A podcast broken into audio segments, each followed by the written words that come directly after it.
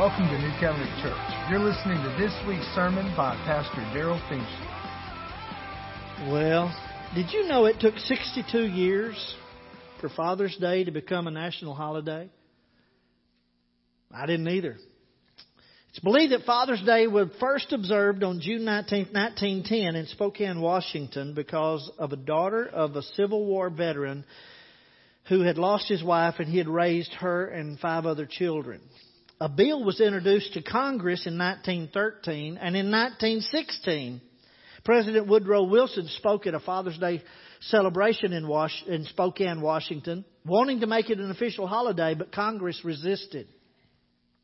In 1924, Calvin Coolidge became involved, and in 1930, a national committee was formed by various trade groups in an effort to legitimize the holiday. The battle continued, and in 1996, President Lyndon Johnson made a proclamation for the third Sunday of June to be Father's Day. Finally, it was made official. It was made an official national holiday when President Nixon signed a similar proclamation in 1972, and later he was impeached. The moral of the story is it's hard to be celebrated in this country as a father. It's amazing to me. I didn't know the history of it, but it's amazing to me that how uh, time hadn't changed. Congress is still resisting a lot of things in our country. But you know, it is Father's Day, and uh, I want you to turn in your Bibles to Isaiah. Isaiah. Uh, being a father, uh, if you're like me, guys, I don't ever feel like I measure up as a father that I wanted to be or that I planned to be. You know, to love, to teach, to provide, protect, train up, equip, and send them out in the world competent to do what they were created to do. And I was responsible. But when life happens, as it has happened uh, even this last week, when life comes our way in its own strange way, you don't know what to say. You often don't know what to do. And your question comes, when have you done enough? When have, when's, what's the right thing? And often it's easier to provide than it is to protect. The world has become filled with dangers we've never had to face, information, temptations, and traps. You think, who's sufficient? What's a man to do? It looks like things are hurling toward chaos and disaster. So the question, you know, as I looked at it, is there, is there hope? Is there any help? What's this world coming to? As believers, we're to look to Christ. So I want to share with you Dallas Willard wrote this statement. It's going to be on the screen. Jesus lived a life of utter trust because he understood his Father to be unfailingly competent and wholly devoted. This was his Father's world. That last statement stood out to me. This was his Father's world. What does that mean? It means that for the believer, this world is a perfectly safe place for us to be, to live. Now, let me give you a disclaimer here. If you think that by safe, I mean that nothing that we see is bad or inconvenient or uncomfortable is going to happen, that's not the safe I'm talking about. That, in fact, is sheltered. It's not safe. God doesn't shelter you from life. He gives you life that makes you safe. I'm not talking about an absolute safety without risk or danger. I'm talking about a safety in the midst of life and living. I'm talking about a life of assurance even when it feels unsafe. You know, sometimes you get illustrations from the strangest places. I, as I was thinking about this, I was putting the sheets in the washer. I do that. I do that. And I was thinking about the washing machine. In a washing machine, there's water, there's soap, there's the agitator. All of these have a purpose. But I was sitting there thinking, do you think that clothes ever look forward to washing? I think they would rather be hanging in the store on the rack, nicely ironed and Well, I don't think I don't think clothes ever wanted to get dirty in the first place. It's your sweaty body that did that to them. I don't think clothes look forward to being washed. I think they look forward to being clean. I don't think they look forward to being washed. And so I was thinking about, you know, the pain of what's going on in life. I was thinking about those those sheets have been washed a few times, as well as the rest of the clothes and the things like that. And all of a sudden I realized that washing machine is a perfectly safe place for clothes to be. Even though they're going through the, uh, you know, going through the cycles, going through the spin cycle, going through the soap, going through all of that. You know, I'm glad there's a spin cycle and not the wringer. You remember the wringers? I used to go to the wash wash house, my mom called it, the wash house. We're going to go to the wash house. Oh, Friday afternoon, after work, she washed all of our clothes that had been done for a week all everything. She washed on Friday afternoon. And I remember, have you ever got your finger stuck in a wringer? Pushing it through? Some of the kids have no idea what I'm talking about. You just put it in the washer and you take it out and put it in the dryer. There is a, I think the spin cycle is better than the wringer. Whole thing I'm trying to tell you something. All of that is taking place in the safety of the tub. Everything the tub. Everything that's going on, it's a perfectly safe place for those sheets to be in the tub of the washer because it's absolutely protected. Everything that can go on there has a purpose and a plan.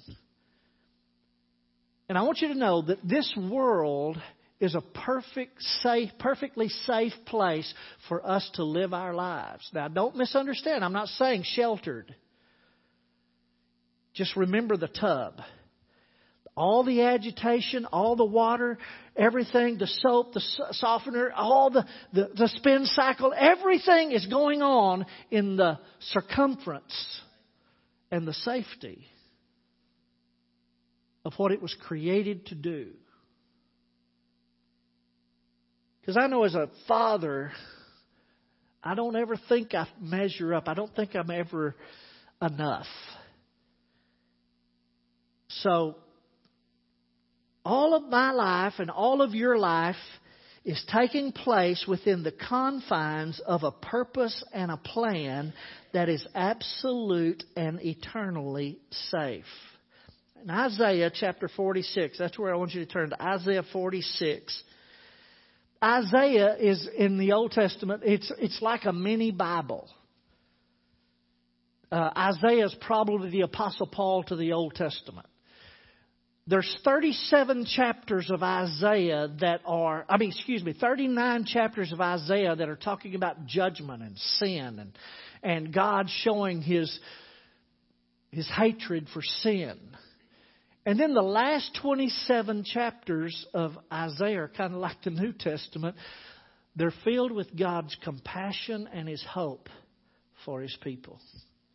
So all of this spin cycle of judgment that's been going on, and he's talking about Assyria coming and Babylon's coming. But then he turns and in, he begins to tell them the safety of even what's going on in their life is under his control. Want you look at verse 9 of Isaiah 46.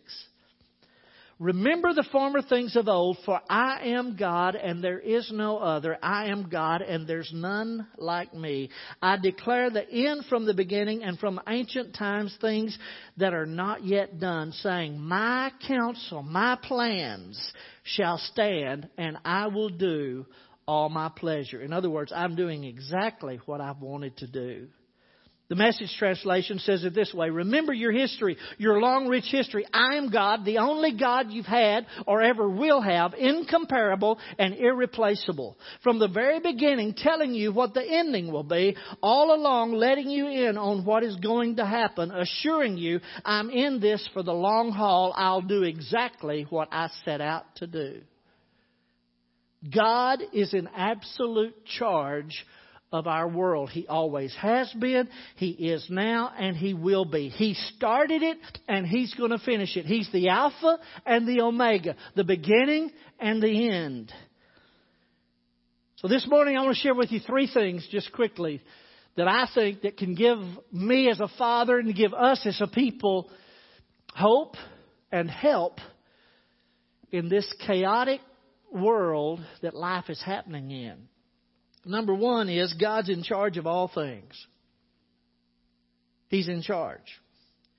If God isn't in charge of all of everything, how do you know He's in charge of anything? Isaiah 42, just back a, couple, a page. Isaiah 42, 5 and 6, it says this, Thus says God the Lord, who created the heavens and stretched them out, who spread forth the earth and that which comes from it, who gives breath to the people on it and spirit to those who walk in it. I, the Lord, have called you in righteousness and will hold your hand. I will keep you and give you as a covenant to the people, as a light to the Gentiles. Isaiah is prophesying Jesus. Jesus.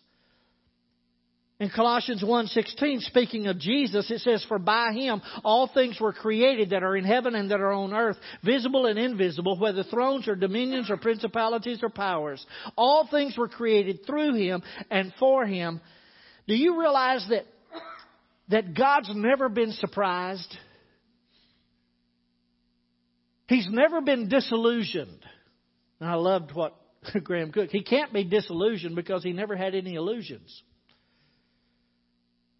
He's never had any illusion. He's not disillusioned with us because he never had any illusions about us.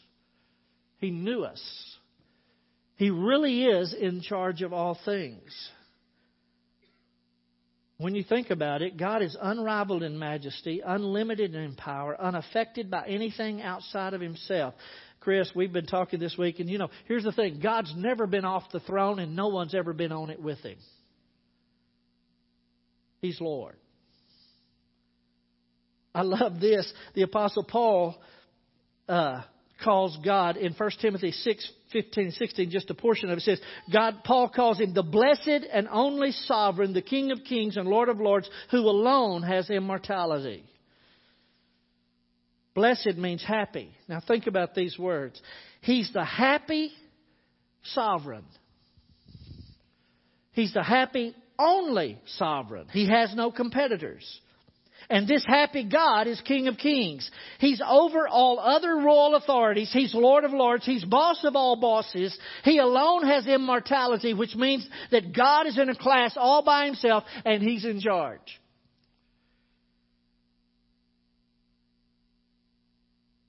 God has the right and the power and the wisdom to do whatever pleases Him. And aren't you glad He's good? None of his purposes can be frustrated. Everything is moving in step with the purposes of God, and nothing can stop it. No one can escape the sovereign charge of God. He does what he does because he is who he is, and he doesn't have to explain himself or need to. Our trouble is, is that we don't understand what God is up to because we want God to be like us.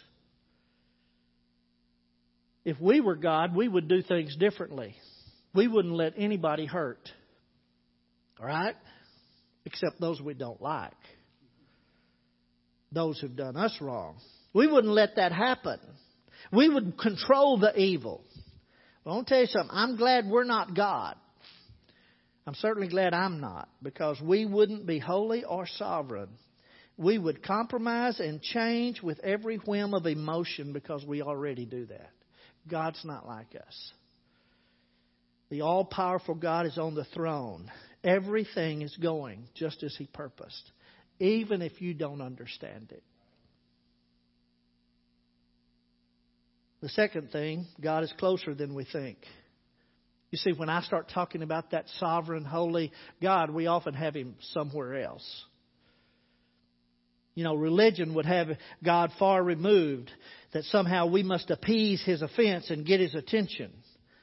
If you read the Bible, you're going to find something from Genesis to Revelation. The story of the Bible isn't about the desire of people to find God and to be with God. The story of the Bible is the desire of God to be with His people. Remember your history, he says. Remember. Before Adam and Eve sinned and needed forgiveness, they enjoyed God's presence. He had walked with them in the cool of the day. Even when they sinned, it was God who came looking for them. Adam, where are you? One of the most frequent promises in the Bible, I think over 500 times, there's reference to where God says, I will be with you. Isaiah 41:10, speaking of Isaiah, fear not, for I am with you. Be not dismayed, for I am your God. I will strengthen you. Yes, I will help you. I will uphold you with my righteous hand. Later on in that chapter, he talks about forgiveness uh, of sin. Maybe in 42, he talks about the forgiveness. And here's the thing he says about forgiveness I will wipe out their sins for my own sake. God's saying He's forgiven sin not because we need it, but because for His own glory and for His own sake, He forgives. The promise of his presence came to Enoch who walked with God. It was, to, it was made with Noah and his family, Abraham and Sarah and Jacob and Joseph and Moses and David and Mary and Paul. And the Bible is full of God promising to be with us. It's the reason for courage. Don't be afraid. Fear not, for I am with you. The psalmist Yea, though I walk through the valley of the shadow of death, I will fear no evil, for thou art with me. God's with us. God gave Israel the tabernacle, the ark of the covenant, manna, and a pillar of cloud by day and a pillar of fire by night. It was like God was putting post it notes all over everywhere saying, I'm here. I'm with you.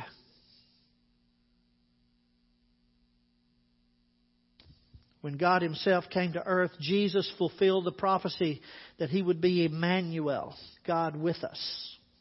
When Jesus left, His promise was that He would not leave us orphans alone, that He would send the Holy Spirit, that I am with you always, even to the end of the age, could be fulfilled. God's more, much more interested in being with you than you are with being with Him. He wants you to be, in every respect, related to Him, His friend, His companion, His dwelling place. God's in charge of it all, charge of everything.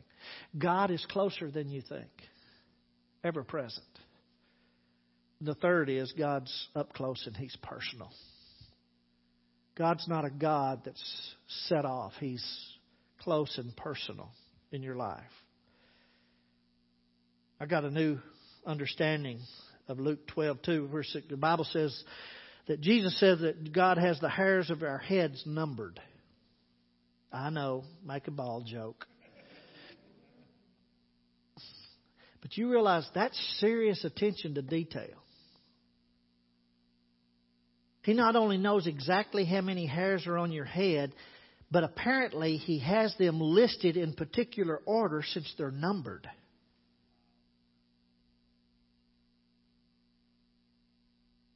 And for some of us, He's keeping constant count. But here's the point of that whole thing. If God, the average human head has over 100,000 hairs. And there's 6.9 billion people on the world, on the earth. So that means there's 690 trillion numbered hairs. Well, what's, you say, preacher, that's silly. No, it's not silly. It's saying God knows what's going on in your life. It's numbered. He knows. And the other side of that is He cares. Proverbs 5:21 says for the ways of man are before the eyes of the Lord and he ponders all his path. The word ponders means he carries the idea of somebody walking alongside of you with his face inches away from yours carefully examining, scrutinizing and analyzing everything every move you make.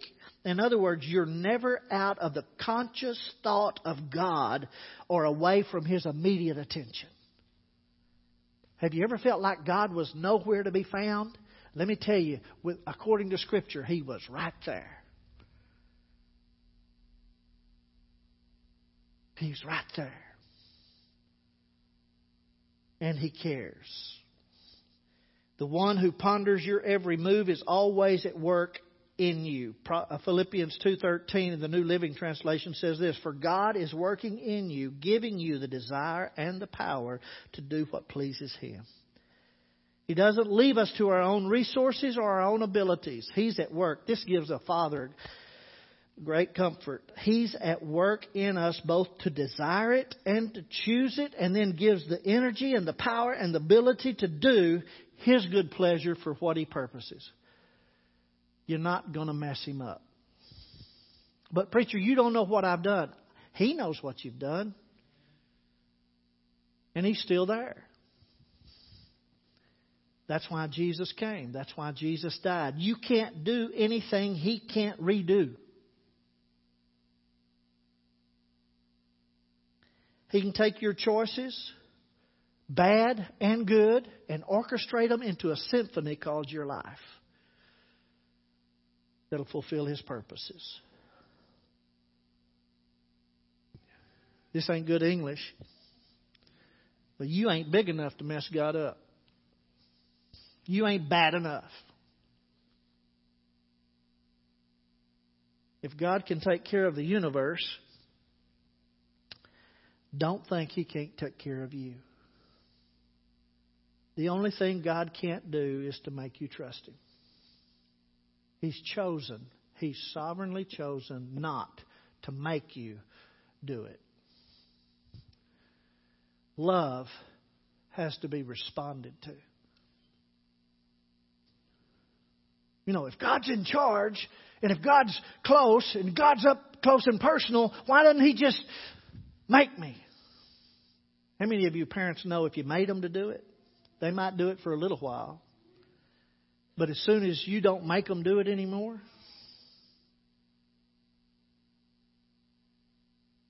God was wise enough to know that he, he, he was God enough to do so much for us that He knew that the natural, the created response to love is love.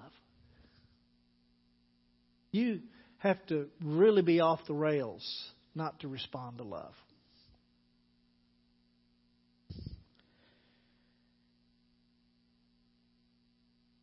Not only is it your choice, it's your joy.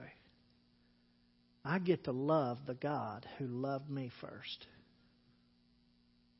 I get to teach my children and my grandchildren God loves you, and He has an incredible purpose and plan in your life. I don't know what it is. I don't know how to make it come to pass, but I know a God who's large and in charge.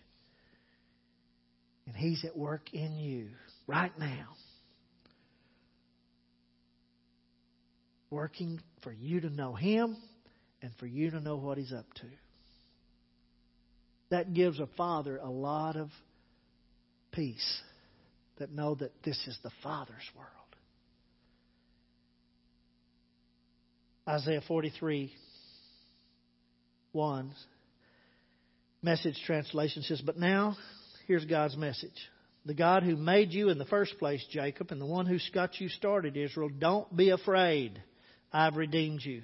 I've called you, I've called your name, you're mine. When you're in over your head, I'll be with you. When you're in rough waters, you'll not go down. When you're between a rock and a hard place, it won't be a dead end because I am God, your personal God, the Holy of Israel, your Savior. I paid a huge price for you, all of Egypt, the rich Cush and Seba thrown in. That's how much you mean to me. That's how much I love you. I'd sell off the whole world to get you back. Trade the creation just for you. So don't be afraid. I'm with you. I'm with you. God's in charge of all things.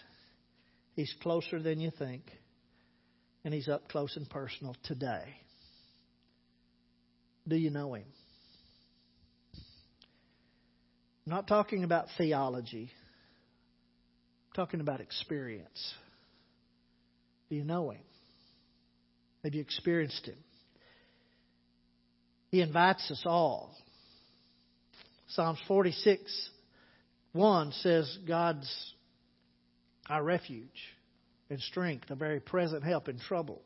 Isaiah 45:22 says, "Look to me and be all the earth and be saved."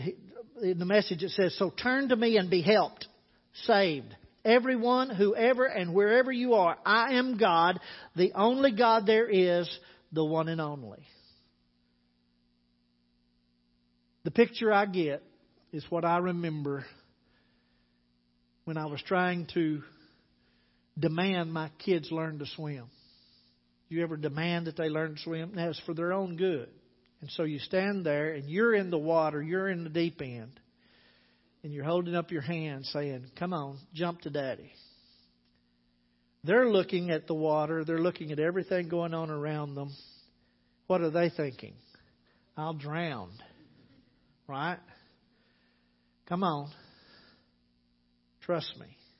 And here's what we usually say it's safe. Jump. It's safe. Picture I get is the Lord is saying to us this morning jump. Trust me. This is a perfectly safe place because I'm right in the middle of it. I'm in the middle of what's going on. I'm in charge. I'm here. And I'm for you. This morning, turn your eyes toward our Father because this is His world. We just get the privilege of living in it and the assurance that He's in it with us. Let's pray. Father, we bless you and we thank you. We thank you that today I'm incredibly helped by knowing you, by turning my attention to you when everything else is crying out for attention, for trusting you when I have no clue how to handle things, by understanding that you will direct my steps because you're here and you're faithful and you're at work in me, both to choose it and then the power to do it. So today, Lord, I turn my face toward you and say, Help. Help. Help me know how to live a assured life right in the middle of my circumstances. Give me strength. Jesus, I trust that what you did on the cross 2,000 years ago was sufficient for my sin. Holy Spirit, I trust that you coming to live in me is sufficient for my living. You are life in me. I turn to you. I trust you. Thank you. You will never leave me nor forsake me, and you'll finish what you started. It's in Jesus' name we declare it, and we are grateful for it. Amen and amen. Thank you for listening to this week's message. For more information or to listen to past sermons, go to newcovenantlampasas.com.